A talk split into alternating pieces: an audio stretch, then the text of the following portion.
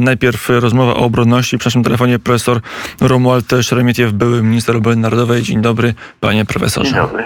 Dzień dobry. Dzień dobry. To najpierw od zamówień dla polskiej armii. Tutaj dużo się dzieje. Pamiętam nasze rozmowy sprzed lat, już można powiedzieć, kiedy pan patrzył na te, profesor patrzył na te zakupy z pewnym zaniepokojeniem, tak. widząc tam brak sensu, brak logiki, kupowanie trochę rzeczy niespójnych, a teraz warunki wojenne i to przyspieszenie dodało także logiki naszym zakupom, czy, czy nie? No mam nadzieję, że ci, którzy e, dokonują tych zakupów, czy zapowiadają te zakupy, wiedzą co robią. Bo z tego e, rzeczywiście mogą wyjść, jeżeli idzie o nasze zdolności obronne, dobre rzeczy.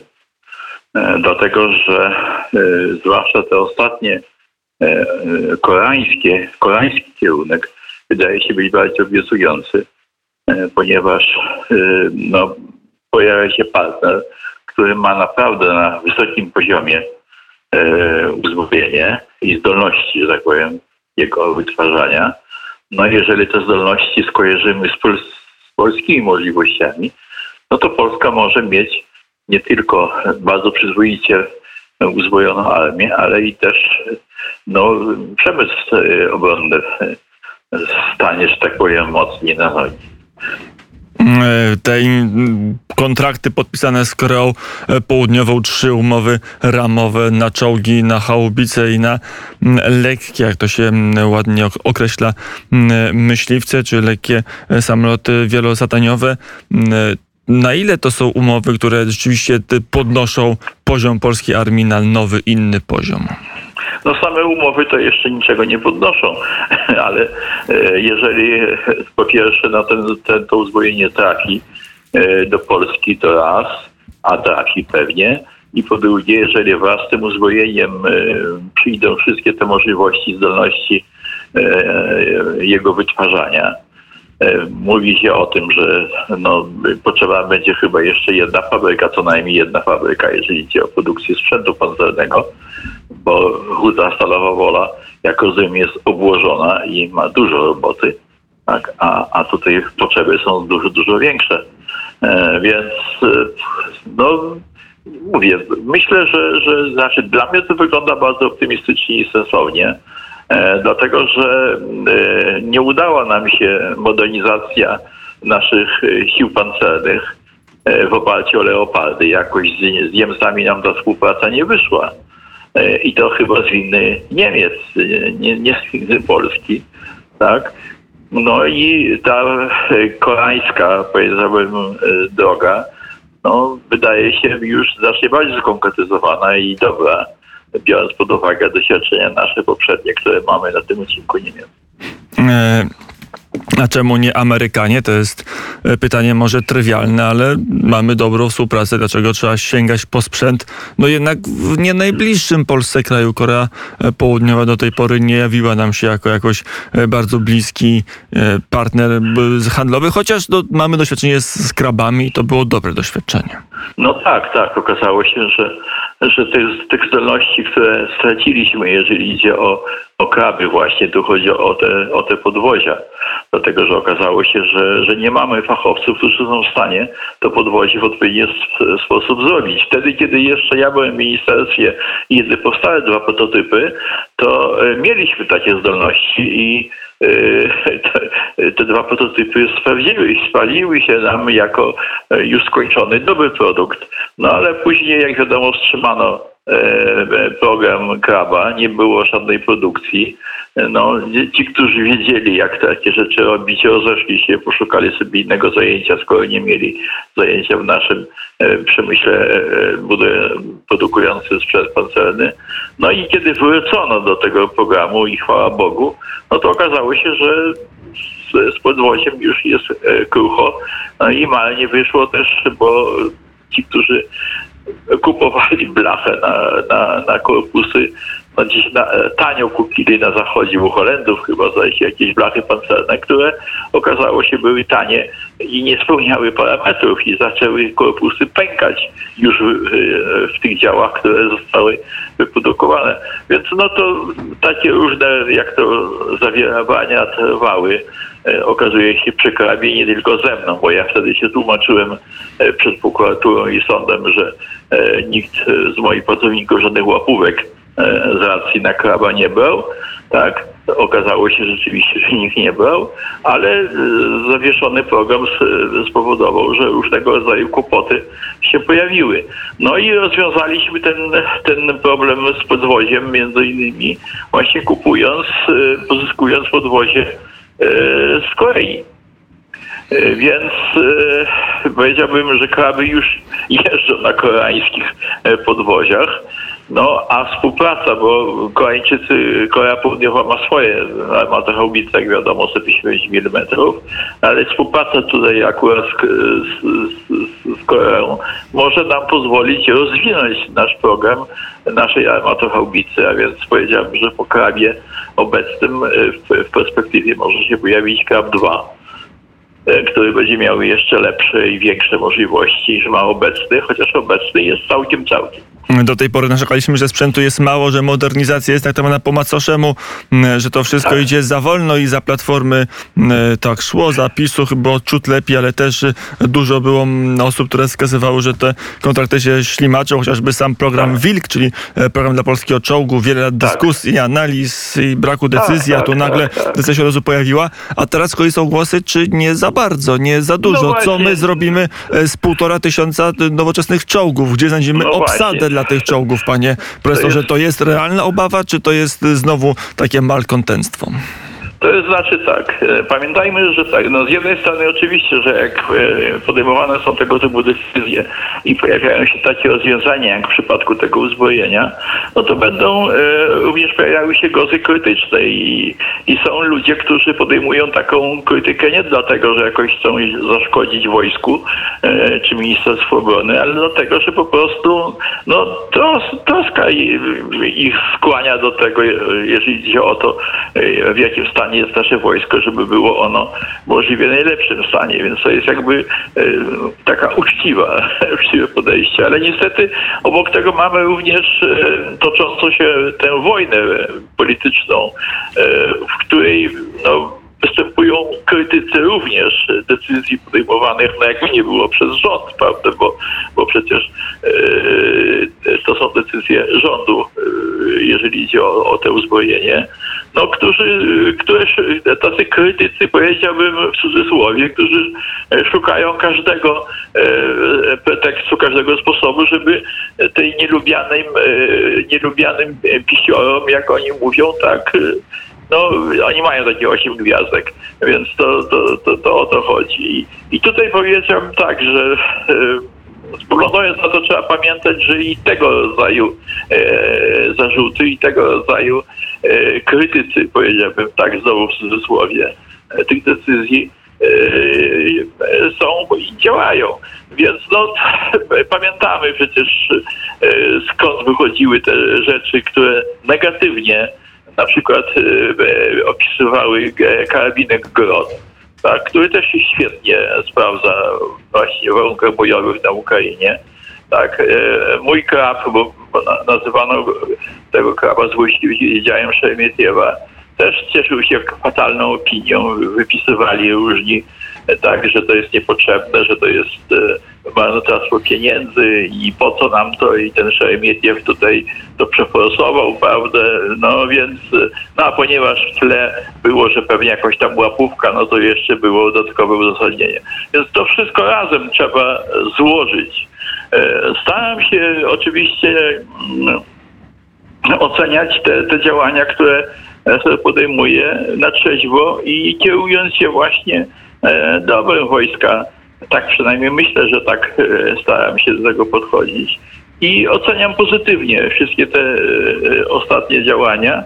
I mam nadzieję, że z tego będzie rzeczywiście bardzo pozytywny efekt, jeżeli idzie o, naszą, o nasze zdolności obronne. E, panie profesorze, a jaki rodzaj armii, co się wyłania z tych kontraktów, z tych umów ramowych i z Koreą, i z Ameryką, i z polskim przemysłem obronnym? Jaka to będzie armia? Pan profesor kiedyś proponował, żeby Polska no, była siła, siłą, silna siłą swoich obywateli, takiego powszechnego uzbrojenia. Tutaj wydaje się, że będziemy mieli może co nieco inną koncepcję, ale też znacznie liczniejszą niż dotychczas. Są dwie, dwa rzeczy, dwie, dwa kierunki, które, o których ja mówiłem. Mianowicie zawsze istniało takie, taka obawa, czy, czy NATO rzeczywiście będzie tym, czego, czego się po, po tym NATO spodziewamy.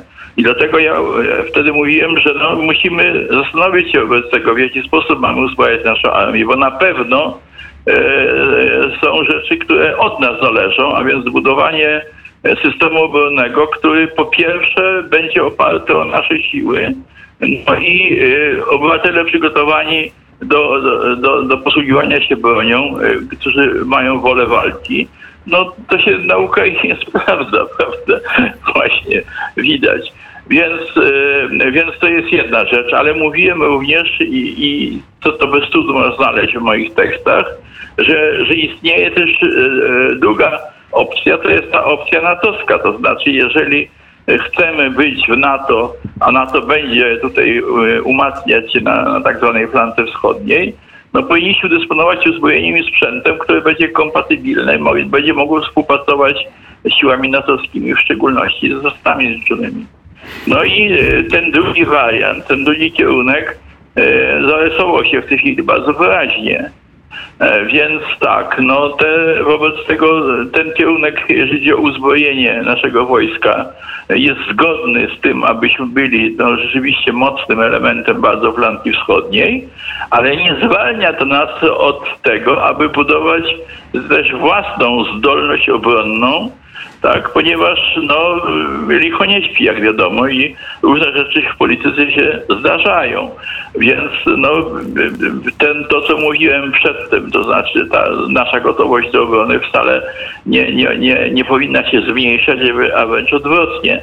A więc e, te formacje jako obrona terytorialna właściwie przygotowana, wykorzystana i przygotowanie społeczeństwa polskiego narodu do e, e, tak zwanej powszechnej obrony, e, więc no, jest, jest aktualne i trzeba to robić. E, panie generale, to teraz przejdźmy jeszcze trochę na Panie, profesorze, poruczniku profesorze, prze, e, e, trochę przeszarżowałem z tą szarżą wojskową profesor Romuald Szeremietyw tak. naszym e, gościem, a tak przeszarżowałem, bo chciałem przejść na Ukrainę, a tutaj z reguły Aha. generalicja nasza w stanie spoczynku, Aha. co prawda, ale się wypowiada licznie. Mamy informację z dzisiaj, że Rosjanie przyspieszają referendum w sprawie niepodległości Hersonia. Wielu mhm. analityków mówi to dlatego, bo Hersoń zaraz padnie i takie referendum będzie można tylko na prowincji w tym obwodzie zorganizować. Jak wygląda pana profesora zdaniem sytuacja na ukraińskim froncie? No, musielibyśmy wiedzieć, e, jakimi e, możliwościami w tej chwili dysponuje strona ukraińska.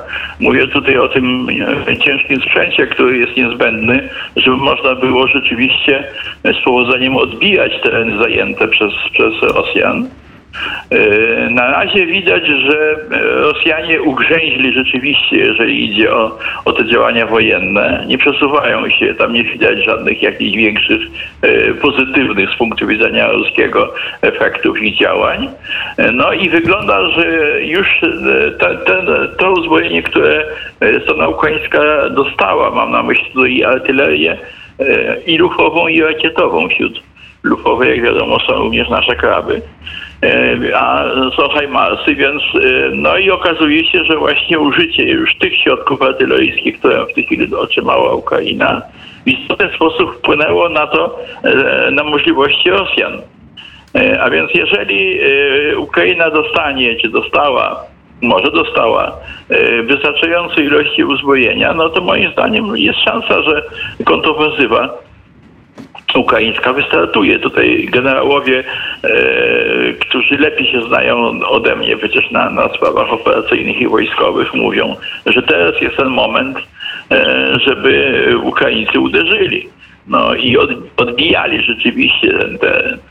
No więc no widać, że tutaj e, jakaś, jakaś jakaś, jakiś wyścig z czasem jest, jeżeli idzie o to, co robią Rosjanie, że chcą e, chyba capnąć jak najwięcej możliwie z tego, co mają, bojąc się, że to wkrótce utracą. Mm, żeby jak najszybciej zrobić jak najwięcej mm, ruchów, jeśli chodzi o rzeczy dokonane. No to gdzie się podziała ta rosyjska siła? Cały czas to takie analizy, chociażby generał Bogusław Samor mówi, to nie jest kryzys, to nie jest wyczerpanie się e, sił rosyjskich, to jest faktycznie przerwa, pauza czy przerwa taktyczna, że Rosjanie zbiorą siły i uderzą, bo mają skąd zbierać, mają co zbierać i mają jeszcze e, moc. I może generał ma rację. Może generał ma rację, może nie ma racji. To znaczy, no nie wiemy e, rzeczywiście, czym ta Rosja dysponuje. E, jedno mnie się wydaje jest o tyle e, widoczne, że gdyby rzeczywiście miała jakieś siły, to już dawno by ich użyła bo przecież nie chce przegrywać na pewno. A, a, a, co robi? No, robi tylko tyle, że no ponieważ ma, miała, mam nadzieję, że, że straci e, przewagę ogniową w tych środkach artyleryjskich, rakietowych, którym dysponuje, no tym, tym e, uderza w stronę ukraińską, ale znowu no, nie daje sobie rady e, z wojskiem ukraińskim, no to uderza w ludność cywilną, tak, niszczy obiekty cywilne no, I e, powiedzmy, widać wyraźnie, że takimi zdarzeniami jakby chce wystraszyć e, Ukraińców, tych cywilnych Ukraińców, tak aby oni z kolei wystraszeni wpływali na wojsko, żeby wojsko E, zrezygnowało z, tego, z tej walki, więc no i te głosy, które się pojawiają u nas również tak, że, że ta wojna jest bez sensu, że to Ukraina no tylko e, niszczeje, że Rosjanie i tak i tak przecież wygrają, więc to nie ma sensu i tak dalej, i tak dalej. Tak pojawiają się ciągle e, ci, których ja nazywam realistami, dając cudzysłów, którzy przekonują, że, że, że Rosja oczywiście wojnę wygra więc niepotrzebnie lepiej, żeby Ukraina jak najszybciej się poddała, czy jakoś zrezygnowała, no bo wtedy e, no przynajmniej nie będzie cierpieć i nie będą ludzie ginąć. No, więc no to są tego typu, tego typu historyjki zawsze, które e, jakaś taka maniera, to powiem, e, pojawiła się również i wśród polskich publicystów, mm, żeby zaatakowanego ofiarę oskarżać o to, że, że, że toczy się wojna tak, czytaliśmy przecież opowieści o tym, że, że, że straty, jakie poniosła Polska i, i te ofiary to wina polskiego przywództwa, polskich polityków. No, tutaj Beck jest na pierwszym miejscu wymieniany jako największy sprawca tych zbrodni. Tak, tak jakby Hitler i Stalin tutaj byli niczym. No a teraz się okazuje, że, że to chyba Ukraińcy, którzy się bronią, są sprawcami tej wojny, bo gdyby się nie bronili, to przecież e, e, wojny by nie było, prawda? Więc no, no tak, no to tego typu, tego typu opowieści ludzi, którzy są ukształtowani już E, przez tę e, współczesną, powszechną dosyć na Zachodzie e, ideologię życia wesołego, przyjemnego, raczej użycia niż, niż, niż życia w sensie ponoszenia odpowiedzialności za, się, za to, co się robi w życiu. No to, to niestety do nas też dotarło i tam gdzieś te, te mózgi, że tak powiem, różnym ludziom tak formatuje. Tak. Mm, panie profesorze, to jeszcze pytanie o mm, samą możliwość dalszych walk, jak one mogą wyglądać. Wydaje się, że mieliśmy dwie fazy tej operacji. Pierwsza faza to taka realizacja doktryny Gerasimowa, czyli uderzenia powietrzno-desantowe plus siły specjalne plus szybkie kolumny przemieszczające się e, w kierunku... Nie, nie, nie, nie. Nie, nie, nie było tak na początku? Nie było tak, że oni jeździli w tej i we w te? Nie, nie, nie, nie. Na początku to było tak, że było założenie, że oporu żadnego nie będzie, bo to jest y, państwo upadło Ukraina, władza skorumpowana i, i bez poparcia. I wystarczy demonstracja zbrojna, to znaczy wjedzie trochę czołgów e, i no, ci Ukraińcy wdzięczni, wyzwalani od tej strasznej władzy e, banderowskiej, powiedzmy, będą rzucali kwiaty i wszystko pójdzie pięknie i ładnie. No i I na tym polegała pierwsza faza.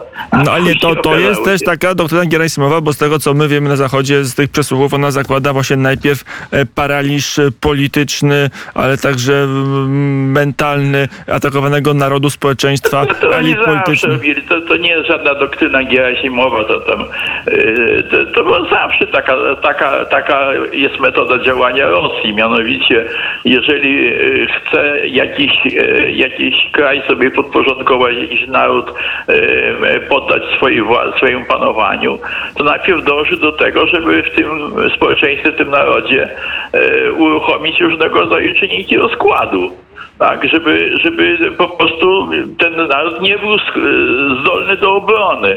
No to, to, to, to można ten mechanizm wyśledzić bardzo dokładnie. Po pierwsze wtedy, kiedy Moskwa chciała podporządkować sobie Nowogród, Wielki Nowogród, tak, a później, kiedy Rosja z kolei tu jest współpracy z, z Prusami Rzeczpospolitą, pierwszą Rzeczpospolitą próbowała i udało jej się tak ją e, właśnie w ten sposób załatwić. Tak, a teraz e, to samo e, Moskale robią, jeżeli idzie o Ukrainę. No okazało się, że jednak te działania rozkładu, które oni tam inicjowali, nie, nie powiodły się. Ale próbują e, rozszerzać to i robić tego typu działania już na terenie Polski. I no, jest trochę takich, którzy powiedziałbym w tym ochoczo uczestniczą, wprowadzając zamieszanie i rozkład wewnętrzny. Mm, ale potem dobrze, to skoro ustaliliśmy tą pierwszą fazę, cóż to się działo, potem mm, wydaje się następowała druga faza, tak. Mm, czyli to w Donbasie takie mozolne zdobywanie kilometr po, po, po kilometrze, e, korzystając tak. z przewagi artyleryjskiej i tak. tu chyba też ta faza się zakończyła. Co teraz się może tak, dziać? Tak, tak, tak, tak, tak, ma pan rację. I później, e, później Rosjanie się zorientowali, że jednak są na wojnie w związku z tym próbowali, i, ale ciągle jeszcze nie doceniali chyba zdolności e, e, gotowości bojowej i oporu armii ukraińskiej, ale myśleli, że, no, że górują, powiedziałbym tak, e, wojskowo z kolei nad obrońcami. No i znowu się to nie udało i później, później przeszli w tę fazę pod tytułem bombardować cywilów. E, może Ukraińcy strefią i, i, i pękną. A do tego oczywiście cała e, kampania propagandowa na Zachodzie, tak, że, żeby pokój, że wojny nie trzeba, no nie chcą. No i, no i tu przy okazji e, zdaje się, że Putin doszedł do wniosku, że może bardziej skłonić Zachód do tego, żeby z kolei Zachód działał na rzecz rozwiązań pokojowych naciskając Ukrainę, jeżeli przykręci gaz, zwłaszcza Niemcom, którzy zdaje się boją się, że będą marznąć. Mm, e, panie e, profesorze, to teraz e, zwróćmy do tej Europy, oczywiście tej Europy, która tak. będzie marznąć. Na ile jest tak, że, że ten szantaż może być skuteczny? Na ile jest tak, że to jest ostatnia zima Putina, że jeżeli ją przetrwamy, to potem będzie łatwiej? No myślę, że, że przetrwamy, zwłaszcza, że mamy możliwości, żeby, żeby przetrwać. To nie jest tak, to nie jest y, sytuacja w Machtu pod Stalingradem, powiedzmy, i, i spotkanie z ruskim generałem Mrozem. Tak, tylko to jest taka no, próba przez, przez Rosjan, y, przez Putina, y, powiedzmy tak, głównie działania strachem, jeżeli idzie o to, e, co się może e, wydarzyć e, tej, tej zimy i tak dalej, i tak dalej. Więc no, to, to jest, no, tak, no, mamy możliwości oczywiście i na szczęście do, do zimy jeszcze parę miesięcy jest więc myślę, że również Europa Zachodnia, która, zwłaszcza rządy niektóre, które za, zawierzyły, myślały, że, że mają do czynienia z partnerem handlowym i ten gaz będzie płynął, no bo Ruscy na tym zarabiają, więc dlaczego mieliby to odcinać?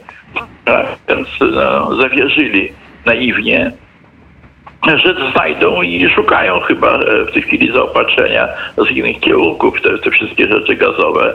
No i szukają jakichś sposobów, jeżeli idzie o oszczędności i tak dalej, i tak dalej. To, to można zrobić, ponieważ e, my, Europejczycy, potrafimy różne wynalazki w przeciwieństwie do Moskali nie tylko odkrywać, ale, ale również i stosować, tak. Więc no, ja tutaj jestem również e, w tym zakresie dobrej myśli. Myślę, że damy sobie radę. To skoro tak już przechodzimy od przeszłości do przyszłości w naszej rozmowie, to na koniec całkowicie mm, mm, popatrzmy w przyszłość, panie profesorze. Po co Polsce ta wielka armia? Za 10 lat powiedzmy będą czołgi, będą chałubice, będą samoloty. Ten system będzie zintegrowany gdzieś e, w, koło, w połowie mniej więcej lat 30. I co my wtedy z tą armią zrobimy? Po co ona nam będzie i co będziemy mogli z nią zrobić? No wie pan... e, Zająć Moskwę czy A nie? gdyby tak, gdyby tak można było powiedzieć sobie tak, no skoro w naszej okolicy tak długo pożaru nie było, to po co nam straż pożarna? No. Ale to ja rozumiem, że nie, no jest nam potrzebna, tylko co potem Tak? Dlaczego? No, też nie ma No właśnie, nie, to- a to, to jest pytanie, że ona ma tylko czekać na pożar, czy to jest jakaś, e, czy to będzie też jakiś element gry politycznej, co będzie mógł powiedzieć To polski premier jest- innym premierom, element- mając te to jest 300 tysięcy element Nie żołnierzy? tyle, nie tyle jakiejś gry, tylko to jest e, po prostu element potencjału, e, którym Polska będzie, będzie dysponowała. Potencjału, który uwiarygadnia jej e, interesy i każe traktować takie państwo jak Polska bardzo poważnie. Tak. E, wiadomo będzie dla każdego, że żartów tutaj z Polską nie ma. No, ja mam nadzieję, że będziemy mieli stanowcze dobre przywództwo e, polityczne. No i to przywództwo polityczne będzie miało w dyspozycji silną, dobrze wyposażoną i wyszkoloną armię. No i w związku z tym będziemy odgrywali rolę tego zwolennika Europy Środkowo-Wschodniej, w której Polska może, powiedziałbym, stać się liderem i, i może zgromadzić wokół siebie e, te wszystkie e, społeczeństwa, narody, które tu się znajdują, tak, żeby nie, uleg- nie musiały ulegać e, przemocy ze, ze wschodu, ale i z zachodu, jak wiadomo, koledzy w Berlinie zaś się tam Prusak się odra- odradza i, i też mu się jakiś dach na Hosten zaczyna marzyć, więc, więc no, no tutaj trzeba po prostu z tego powodu również zachować e, tak zwaną ostrożność. Powiedział profesor Romuald Szeremietiew, były minister obrony narodowej. Mm, Panie profesorze, dziękuję bardzo za rozmowę. I ja dziękuję.